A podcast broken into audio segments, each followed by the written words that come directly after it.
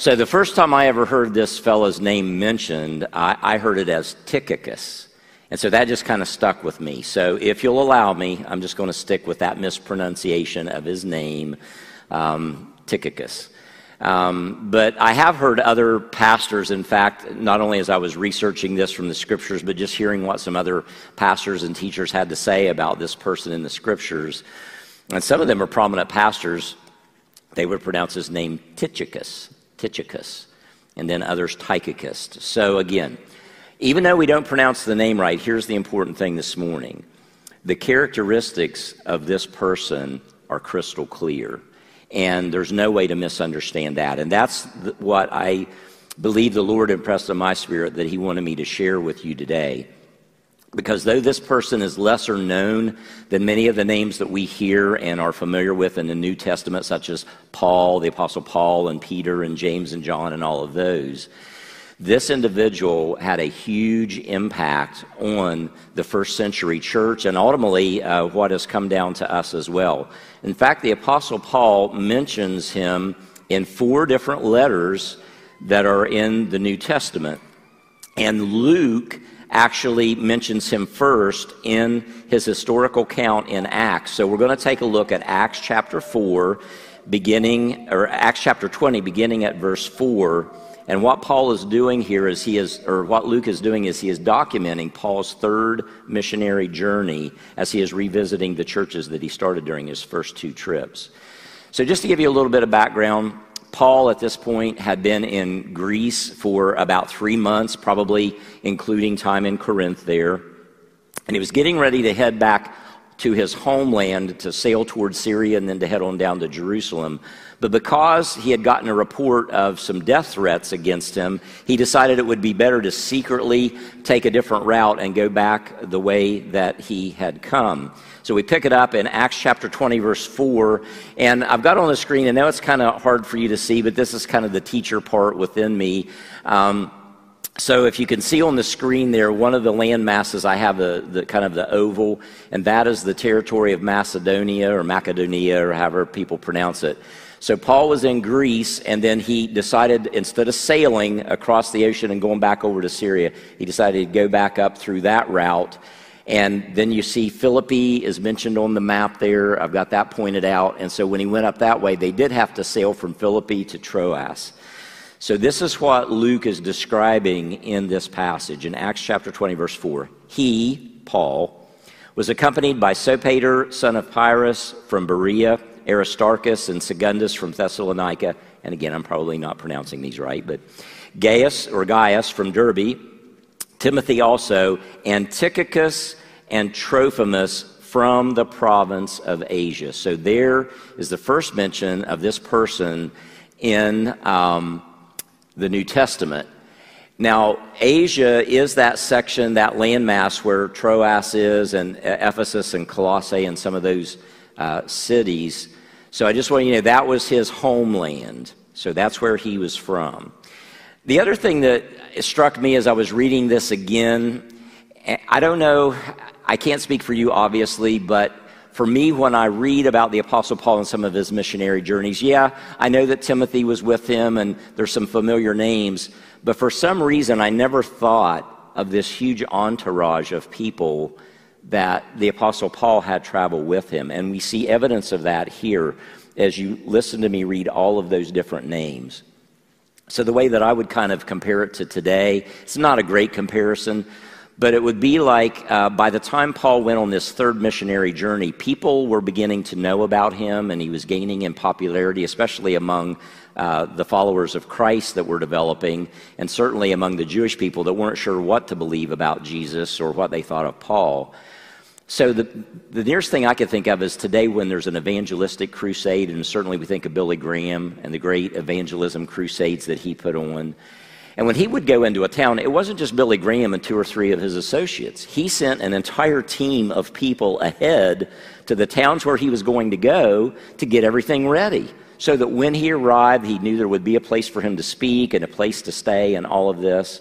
And so, really, we're seeing evidence of this here in this passage in Acts that Luke records, there was all of these people who were helping Paul and assisting him as he was traveling and sharing the good news about Jesus. And so Tychicus was one of those team members.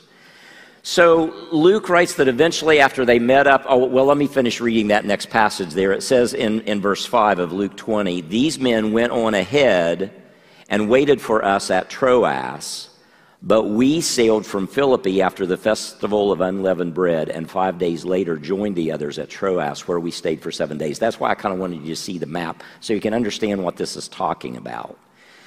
The other thing that's interesting is we know that Luke traveled with Paul and that, of course, is how Luke got a lot of his information, not only for the book of Acts that is in our New Testament, that historical, accurate historical account. It's not a fairy tale, it's not something that's made up. And also, it's where Luke got a lot of his information that he could put in the Gospel of Luke because he had spent time traveling with these apostles and learning about their personal experience with Christ. So, when it says, but uh, that these men went on ahead of us, waited for us at Troas, but we sailed from Philippi. This is really cool because this is Luke saying that he was with Paul on these journeys. That's why he refers to it as we and us. All right, so um, after they met up in Troas, they did end up, Paul ended up coming back to his homeland. So on the map now, you, you can see over here on the right, I've got it kind of two uh, ovals. Jerusalem is the lower right area when Paul got in, back into town in Jerusalem, there was a cancel culture, just like there is today. There were people that did not agree with Paul's message. They didn't want to hear from him, and they wanted to do anything they could to shut him up and shut him down. And so, like we have seen in the culture today, there was fake news. People were saying things about Paul that was absolutely not true. And then on top of that, because they wanted to discredit Paul, they began to start riots and unrest. And again, I'm not trying to get political here today, church. I'm just, I want you to see the reality of how the dynamics in Paul's time in Scripture absolutely relate to us today. And people are people, and politics is politics, and culture is culture, and religion is religion. And so, this is what Paul was dealing with all of these odds and all of these challenges. And here's the good news Christ, in the midst of all that, was able to use Paul to speak the truth and to do it in love and to be firm in his convictions. And many, many people came to know Christ. And we're the benefit, uh, benefactors of that today still what Paul wants us to do and what Christ wants us to do is to make a positive difference in the community around us. And we're going to see that in just a moment in some of the things that we read. So there were people that started these false rumors about Paul. They stirred up a riot and a mob. And so Paul was arrested. And he was taken into custody. And then, as he was standing on trial at kind of like a local governmental trial, Paul said, You know what? I'm not even going to waste my time um, arguing with you all here. I'm going to go to the highest court in the land and in the empire. And Paul made this statement I appeal to Caesar. When Paul said in that courtroom there in Jerusalem, I appeal to Caesar, then legally at that point, they needed to transport Paul from Jerusalem and take him directly to Rome, where he would be on trial for his supposed crime that didn't take place. And he was going to defend himself uh, in the empire's capital at that time. It'd be like today taking a case to the Supreme Court. So, they took him to Caesarea, which is the next little circle that you can see, or the oval up there, hopefully a little higher up. And they sailed, and you can read about this in, uh, in the last few chapters of the book of Acts. And they went on this treacherous voyage, and Paul was under Roman guard, and he was kept under house arrest once he arrived in Rome. But it involved a, a, terrible storm, a shipwreck that took them off course. I have that on there a little bit. And then they sailed on up till finally they were able to get to Italy and make their way on up to Rome. And again, you can read about this in Acts chapters 21 through 28 and get more of the details. But while Paul was in Rome, here's the good thing he was not put in some dark dungeon cell while he was in Rome. Because of the nature of this whole thing, he was simply kept under Roman guard and was placed under house arrest so while he was in this residence or this house arrest, wherever it was, he could receive visitors. People could come and go. And so even though he couldn't really leave, he could work there in that home. And that's when Paul used that time to communicate a lot with the churches that he had interacted with during his first couple of, well, his first three missionary journeys. So it was during this time that the Apostle Paul wrote what we have in the New Testament today as the letter to the Ephesians and the letter to the Colossians and also to Philemon. Now, gave you all that background just so it sets the stage for what hopefully we can go through and, and you'll get the main point. So if, if, you, if, you, if I lost you on any of that, just focus in now. Here's the letter that Paul writes to the church back in Ephesus uh, that he wants them to get word about him while he's in, in uh, under house arrest in Rome. Ephesians 6, verses 21 through 22. And here's where he mentions Tychicus. Tychicus, the dear brother and faithful servant in the Lord, will tell you everything so that you also may know how I am and what I am doing. I am sending him to you for this very purpose, that you may know how we are and that he may encourage you. So here's the first thing that we notice. Look at the words that the Apostle Paul used to describe this person, Tychicus, this man. And I know it may seem obvious, but I think it's really important. Sometimes we think something's obvious and we read it and we skim over it. I want us to really settle in and, and think about these words. First of all, he described him as dear. Literally, Tychicus was beloved by Paul, he was valued, he was appreciated. Can people say that about you? Do people look at you and do they say, yeah, that is a dear person or they're dear to me, they're beloved, I really appreciate them, I value them? Uh, he was referred to as a brother. Now, again, it wasn't obviously talking about a biological brother, but that term was used, and that can be like a familial type of a relationship. That's why a lot of times, you know, in church we, we kind of refer to each other as brothers and sisters in Christ because we're just one big family and God is our Father, so we got to learn to get along as family members. Uh, we've got a lot of sibling rivalry in the church, though, I got to say it. and, but that's not the way it ought to be. We ought to be learning to get along as brothers and sisters, but sometimes we don't. But anyway, so it's not only talking about that, but think of it in this way, because also you can refer to somebody as a brother or a sister if they're a coworker or an associate or a colleague in whatever you do. So Tychicus was valued and appreciated as a colleague, an associate, and a coworker? Could someone say something about or say about you that way in whatever place that you're at, where you work or uh, in your neighborhood?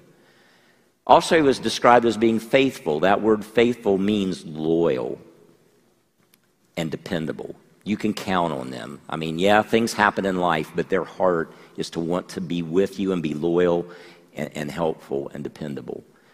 And then he's described as being a servant in the Lord. So he, he had a heart of wanting to help, but it was for the purpose of honoring Christ. Could someone say that about you? Or could you even say that about yourself? This is the whole point of the message. Can we be inspired by someone who is lesser known in the New Testament and yet had a huge impact? Could perhaps that same thing happen in my life and your life? And the answer is yes. My prayer, my hope is this message today will inspire you. If you feel like you're a behind the scenes person and you have no desire to be uh, in the spotlight or up front, you just like to help people out, then this message is for you. And it really does apply to all of us. He was also a positive communicator and an encourager, though it doesn't, it, Paul doesn't use that term. Listen to what he says. He said, I'm sending him to you for this very purpose, that you may know how we are and that he may encourage you.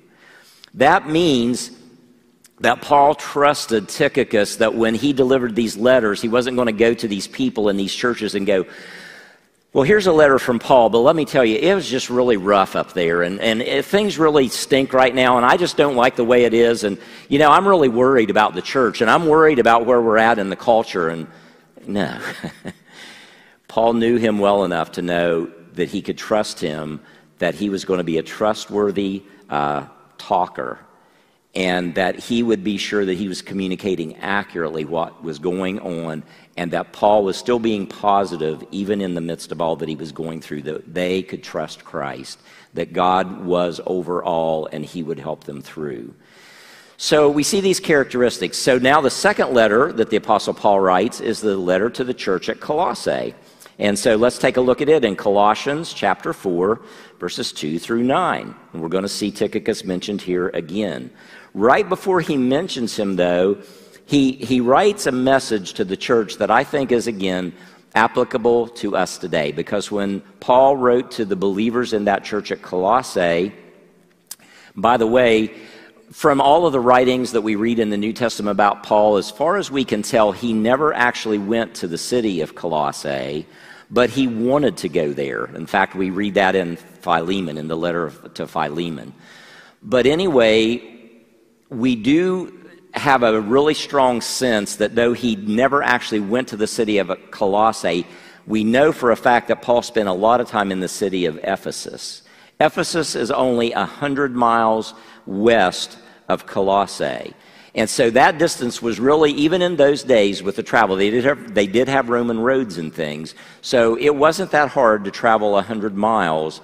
And so the length of time that Paul spent in Ephesus teaching and, and preaching and doing all those things, it's not unreasonable to think that the leaders in the church at Colossae and some people from that town probably traveled to Ephesus to hear Paul teach and to get to know him. And so there was this relationship, even though he had not actually been to that town. I'll come back to that in just a moment. So, Paul is writing now to the believers in that city, and the church in that city, to say, Look, I know it's difficult, the times that we're living in, and there's a lot of ungodly things in the culture. But instead of you allowing the culture to change your beliefs and your attitudes, devote yourself to Christ in such a way that as you learn to live for Him, you will actually be a positive influence on the culture around you. Don't let the culture influence you to the point where you lose your faith, but let your faith and Christ's Spirit in you influence the culture to where they would begin to see the truth and believe. So in Colossians chapter 4 verse 2, we'll pick it up there. He says this, devote yourselves to prayer, being watchful and thankful. Boy, I mean, I could do a whole message right there on that one statement. I don't know about you. I do pray every day. But I read this and the Lord challenges me. It's like, Mark, are you really being devoted to prayer? It's like, I know you pray to me, and I know you ask me for things and you believe, but are you devoting yourself to prayer? And I guess my answer would be, well, yeah, I mean, long term I do because I, I know I need to pray. I never want to stop praying. I'm grateful for the gift of prayer, but do I really set aside that time each day like I should to say I'm going to push out all of the distractions and I'm going to spend a devoted amount of time just in concentrated prayer? Some days I do, some days I don't. And so this challenges me, and, and I hope it would encourage you. One of the things that we're doing here now, we started this around the first of the year, is on Wednesdays, every Wednesday at noon, there's some of us that meet here in the church. It's open to anyone, and I realize if you got a daytime job, it's tough and you can't get here. But for those that can, uh, and so you're invited if you can make it, but we just meet here in the worship center, we kind of spread out. And we pray for two main things. We pray for the church, first of all, Porterfield and the church around the world, and we pray for our nation. Because obviously, both of those things need a lot of prayer. That's the main focus of our prayer time. Not that we can't pray for people who are ill and have physical problems and all that, but there's so many other venues of people that are praying in that way. We believe that that time, midweek at noon, we just want to pray for the church and for the nation. So I would invite you, even if you can't come and join us here, if you are working and you could take 10 minutes even to step aside or on your lunch break, just where, wherever you're at, just pray to the Lord and kind of join us in prayer. Though we're not together physically, you could join us in the Spirit to pray for Porterfield, pray for the church around the world, pray for our nation. So devote yourselves to prayer, being watchful, and here's the word thankful. Too many times, if things aren't going the way that we like for them to go, we gripe and we complain. And Paul says, don't be that way. Fight that urge to be that way and find things to be thankful for and thank God in prayer in those ways. And then he goes on and he says, and pray for us too that God may open a door for our message so that we may proclaim the mystery of Christ for which I am in chains. So we know that Paul wrote this while he was under house arrest or in prison. That was his term, while I'm in chains. But his desire was, even in this state, I want to make sure that I'm talking about Christ and sharing the good news of what he has done. He goes on and he writes in this letter Pray that I may proclaim it clearly as I should. Be wise in the way you act toward outsiders. So now Paul is talking to believers in the church, and he's saying you need to be wise in the way that you interact with people who are not believers yet. You, you need to be mindful of that. So listen to what he says. Be wise in the way you act toward outsiders. Make the most of every opportunity.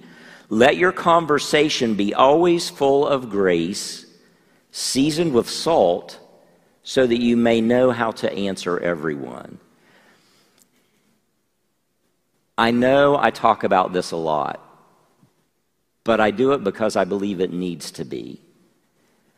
I think if Paul were here today in our culture and he saw some of the things that we as believers post on Facebook, he would cringe.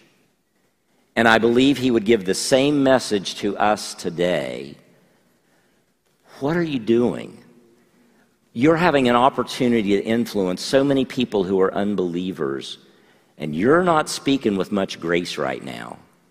You're speaking with condemnation and with judgmentalism. Now, again, Paul was all about speaking the truth and doing it in love, and that's why he says our speech needs to be seasoned with salt. It needs to be effective. It, it shouldn't just be tasteless and be like, well, it really doesn't matter what anybody believes and everything is just okay and we're just all warm and fuzzy and we love God and God loves us and it's okay. There's no salt in that. That's like eating a piece of food and you're like, this thing is lacking something. And you put the salt on it and it's like, oh, okay, now it's got some flavor. Our speech needs to have flavor. It needs to be effective. It's okay to speak out against things that are wrong. But again, you need to do it with grace. Grace means undeserved favor. We're all guilty of things that deserve punishment and condemnation. So we're all sinners, myself included. And that's why I need Jesus. And that's why I'm grateful for Jesus that He has offered that forgiveness and grace and cleansing for my life, not just for something I did in the past or uh, something that happened a long time ago, but every day when I get up. And the things when I'm tested and tried in and tempted in. And whether I feel like I, I succeed or I fail, I can go to Him and say, Lord, thank you for your grace. I don't deserve this, but Lord, I, I want to live for you. Forgive me. Help me. Help me to keep staying in step with you. That describes a repentant life. It doesn't mean you're a perfect person, but your heart is to constantly want to turn to Christ and have Him to help you live through this world. That's what grace is undeserved favor. And so that's what the Apostle Paul says. That's how we need to be approaching people who haven't yet come to believe in Christ. So he goes on, and now's where he mentions Tychicus in verse 7. Tychicus will tell you all the news about me. Here to get listen to the way he describes him again in this different letter. He is a dear brother, a faithful minister, and a fellow servant in the Lord. I am sending him to you for the express purpose that you may know about our circumstances and that he may encourage your hearts. See, he was a communicator. He was someone that was sent from Paul with a message, and Paul trusted him that he was going to be able to have that conversation and update the people and that they could trust him.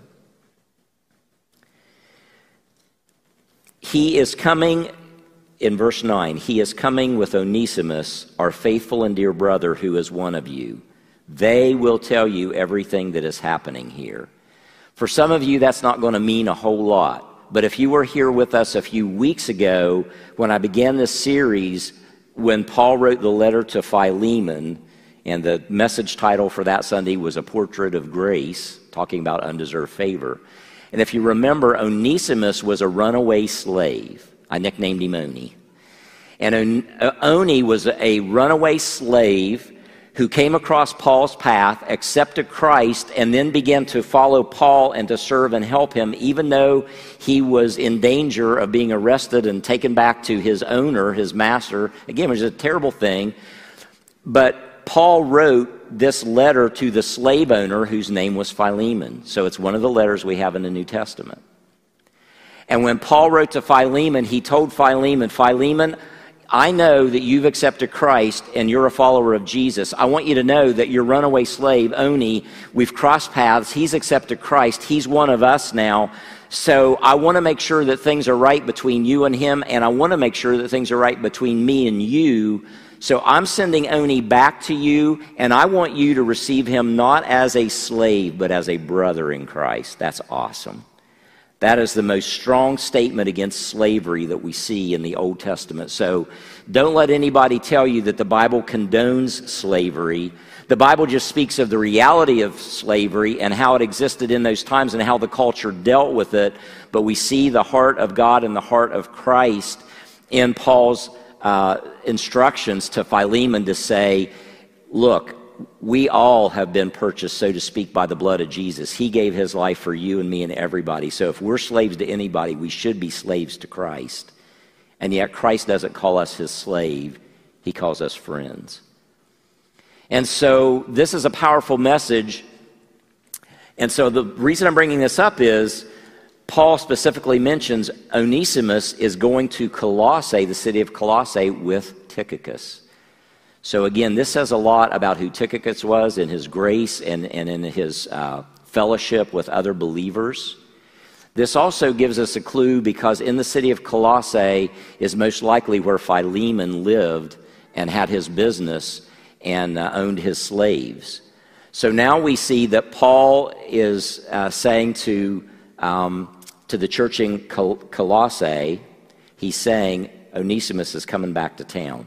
All this ties together to say that while Paul was in prison in Rome, he probably wrote these three letters that I've mentioned this morning Ephesus, Colossians, and Philemon were probably all written fairly close together and then they gave he gave these letters to Tychicus to deliver to these churches because on that route when he when Tychicus would go back to Ephesus and to Asia where he was from he could drop these letters off and meet these people Look again at the description. I go ahead and put it up on the screen. He was a dear brother, a beloved, valued friend and companion. He was a faithful minister. He was dependable, a loyal person who served others. He was a co worker, colleague, and associate, but he, he did it for the purpose of glorifying Christ and being a good witness for Christ. And again, he was a positive person to talk to, he was an encourager. Could someone say that about you? If not, again, I just encourage you to begin to let your attitude change to where you could begin to put these characteristics in place in your life to be a blessing to others. Two final times here he is mentioned. The next time he is mentioned is in a letter uh, to Titus. Titus was a person who was not a Jewish person who had heard Paul preach, accepted Christ, and began to follow Paul and wanted to be part of his team. We're not sure when Paul wrote this letter to Titus, um, but I want you again to listen to what he says in here, because this is an indication that even though this was probably written after Paul got out of prison, uh, so he was acquitted or let off, and he was eventually able to leave uh, Rome from that first time of being in prison.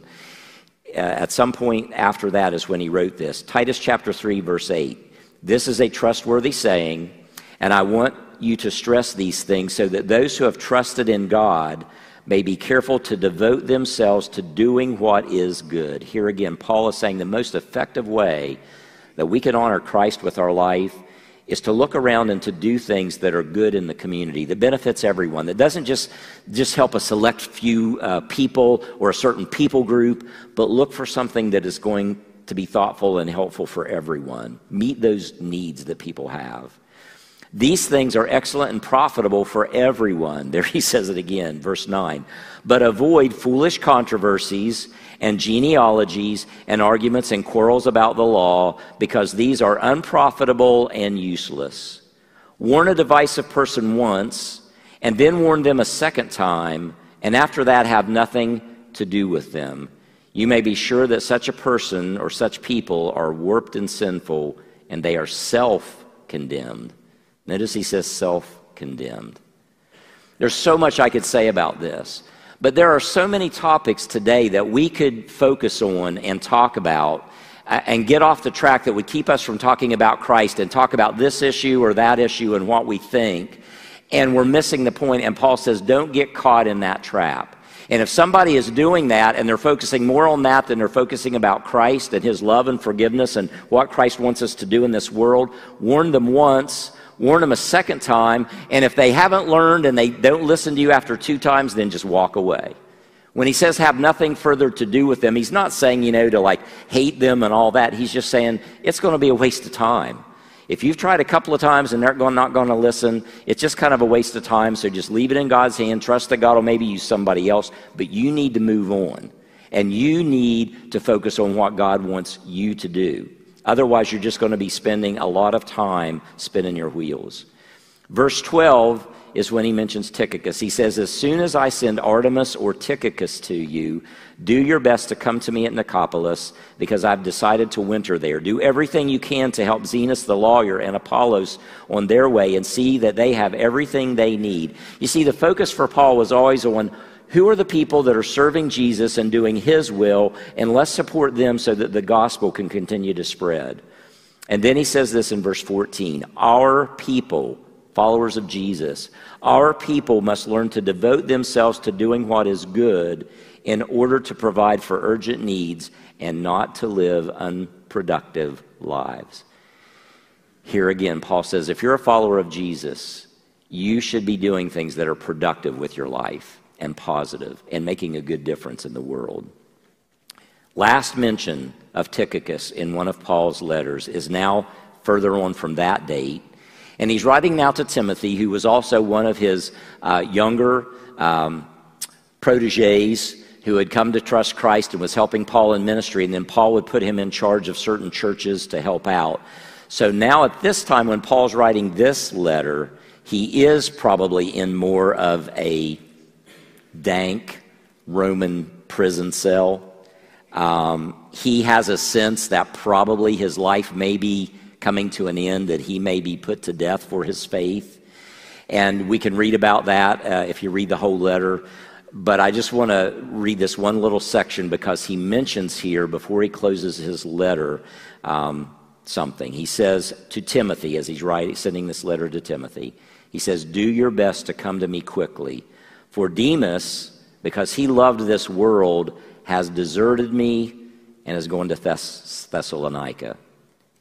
So I want to stop there for a moment. So, one of the entourage of Paul, we don't know what happened, what changed in Demas's life or his attitude, but at some point, Demas felt like, you know what, Paul, it's been a good ride, and, and I, I've been trying to help you but I need to go do this. And whatever it was, it was something that really wasn't serving the Lord. He began to be influenced, it sounds like probably from the culture. And he decided that it was too costing him too much to follow Paul. So he just wanted to leave and go back to Thessalonica. And again, whatever it was in the world there, that's what he decided to pursue. I read that and it kind of concerns me for me because sometimes I ask myself this question wow, are there times in my life when I can be kind of like a Demas, where it's like I, I want to follow you, Jesus, and I want to do your will, but man, I'm getting influenced by all these other things in the world, and I'm just feeling myself pulled that way. Lord, help me not, help me not to desert you. Help me to stay loyal. This is what Tychicus, this is the example Tychicus sets for us that was different. So he goes on and he says, Crescens is going to Galatia. That wasn't deserting him. He was just saying, these, these people that were with me, they're going on in ministry and doing things now. Crescens is going to Galatia, Titus to Dalmatia. Only Luke is with me. Here again, we see Luke, who was able to record this in Acts as well as writing the Gospel of Luke. Only Luke is with me. Get Mark and bring him with you because he is helpful to me in my ministry. I sent Tychicus to Ephesus. Here again, Paul says, you know what, Tychicus, this guy, he's not mentioned a whole lot, but he has been trustworthy, he has been faithful. And even though I'm here in prison, I, I wanted to send him uh, to Ephesus to, to work there and to help. And so go ahead and put that last slide up. Again, this is just a review. And I know this has been a bit redundant, but I think it's important. Sometimes just the simplest message can sometimes have the most impact on our lives. So if we would be inspired by Tychicus, if you're a person who again doesn't has no desire to be in the spotlight or to be up front, or you feel like you don't have a lot to offer maybe to God or to others, you do. And God wants to use you even behind the scenes to help those that He's called to be more upfront or to be more outgoing or whatever. But here's the character traits that you could have and develop within yourself, even if you're a behind the scenes person like Tychicus was. Just Be faithful to Jesus. Be loyal, de- dependable. Be loyal in your friendships, especially your friendships to those who are in the church and trying to serve God. Be trustworthy in your talk. Can people really, you know, when they hear you talk, are they going to be, well, like, you know, they said that, but sometimes they say this, sometimes they say that, and I don't know what to believe. So, are you trustworthy in your talk? Are you dependable in service? Are you reliable, responsible? Are you just honest and genuine with people? And are you encouraging? These are the traits that Tychicus had. and though none of us say his name right, including me, the character traits are amazing. Would you stand and let's pray? Heavenly Father, thank you for um, the example that we see in the character traits of Tychicus, this man that uh, you had a special work to do. And Lord, as the Apostle Paul sent Tychicus out with a message to deliver um, that wasn't his message, it wasn't Tychicus's message, it was the message you gave to Paul, and then he was just the one that communicated it. Help us, Lord, as your followers, to see that that's what you've called us to do. You've sent us out with a message to just simply talk about what we're learning, to talk about what your scripture says, to share it, to learn to live by it, and even with all of our flaws and our failures and our sins, to keep seeking you and walking in that repentance and that new life and asking you for your continued forgiveness and grace. And help us then to walk in a new way, to turn from the ways that are displeasing to you, and to begin to learn to honor you with our life so that we can be productive and we could do things that are helpful not for just a select few, but that are helpful to everyone. So I thank you again for your message today. I thank you for your Holy Spirit. And now, Lord, as we prepare our hearts to remember you, Lord Jesus, and what you've given for us through your life, death, and resurrection, I just pray that we'll honor you uh, through this time of communion together in your precious name. Amen.